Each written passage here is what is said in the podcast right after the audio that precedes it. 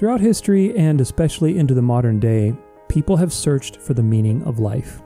That one thing, that idea, that maxim, or set of principles that objectively and clearly describes why we exist and what we are here to do.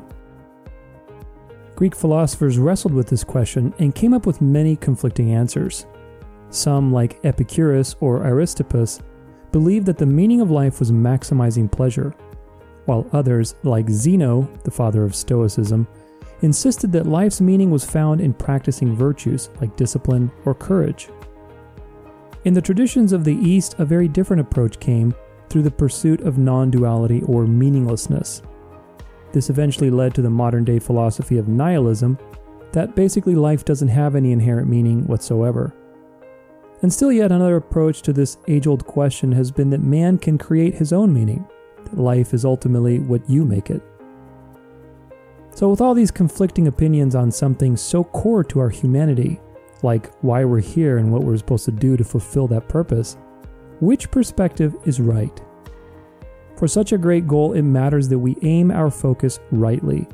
Otherwise, missing the mark means missing the whole point of our existence. The stakes are indeed very high here, yet thankfully, answering this question is not nearly as difficult as it may seem so long as we are willing to accept the answer. Today, I will aim to show you that all of these previously outlined perspectives have within them a tiny bit of truth, yet because they are missing the key component, which is God, they land far away from the mark and the consequences are great as a result. We start our journey then with the most important point that God exists. The Bible says that in creating the world, God left ample evidence of his existence so that mankind is without excuse. For his invisible attributes, namely his eternal power and divine nature, have been clearly perceived ever since the creation of the world in the things that have been made, so they are without excuse. Romans 1, verse 20. We all recognize the inherent beauty, power, and majesty of creation, and that is why going out into nature is so refreshing. It's a delightful thing to feel so small in the presence of a vast expanse and that's because our hearts are designed to seek after the infinite. The Bible says that we were made in the image of God, and what that means is that we are exclusively designed to have a relationship with God. Out of all things in creation, mankind alone has this specific purpose, and it's the highest purpose there is because God is the infinite, omniscient, all powerful creator and source of all life. But if we take God out of the picture, then we are left with a big problem it's impossible to fill the infinite gap that he leaves behind. Nothing in the world can fill this void, which is why none of the ways people have tried to answer the question of the meaning of life have truly been satisfactory. The pursuit of worldly pleasures leads to addiction and superficiality, creating an empty life without substance because the ultimate pleasure we were created for is to come to know and be with God. Likewise, practicing virtues like discipline and courage is also fruitless without a connection to the Creator.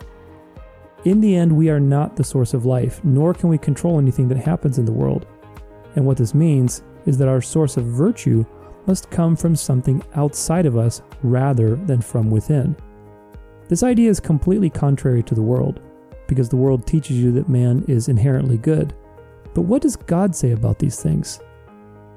The truth is that man is not inherently virtuous or even capable of true virtue without a relationship to the Creator. Because our representatives, Adam and Eve, disobeyed, they were punished with death, and the world they were given was also cursed with the same. As a result, our bodies and creation as a whole groan every day to be redeemed.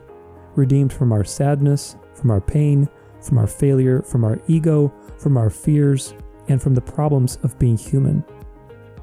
When Jesus walked the earth, he often had conflict with the religious figures of his time, namely the Pharisees. One of the key themes in these conflicts was the Pharisees' use of virtue for self gain, pumping themselves up with pride over the average person because of their status, because of their knowledge, and even because of their good works. Jesus rebukes such empty virtue many times, and this is the point. Stoicism, which teaches that the meaning of life is found in practicing virtue, ignores the many examples found in history that testify against the human heart and how it will use anything, even virtue, to elevate itself and get lost in pride. The Bible tells us that the heart is desperately wicked, Jeremiah 17 9, that we cannot lean on our own understanding, that's Proverbs 3 verses 5 through 6, that the God of this age, who is Satan, has blinded the minds of people, that's 2 Corinthians 4 verse 4, that even our good deeds are like filthy rags when they're not grounded in a relationship with God. That's Isaiah 64, verse 6. And that nobody seeks after God or godly things naturally. That's in Romans 3, verse 10, and in 1 Corinthians 2, verse 14. Knowing all of this, how then can anyone rely on their own heart to produce virtue? The answer is that we can't, and this is why we need a relationship with God, as it was meant to be so that He can give us a new heart, His heart, so that we can indeed be more virtuous. Virtue is not found from within, but rather from having a relationship with God. And it is not perfect by our own efforts, but rather the efforts of a perfect being working through us. Another approach to solving the meaning of life is seen in the practices of non duality and meaninglessness.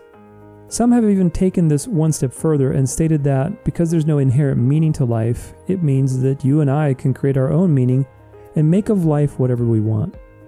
There are several problems with both of these attitudes, so let's break it down.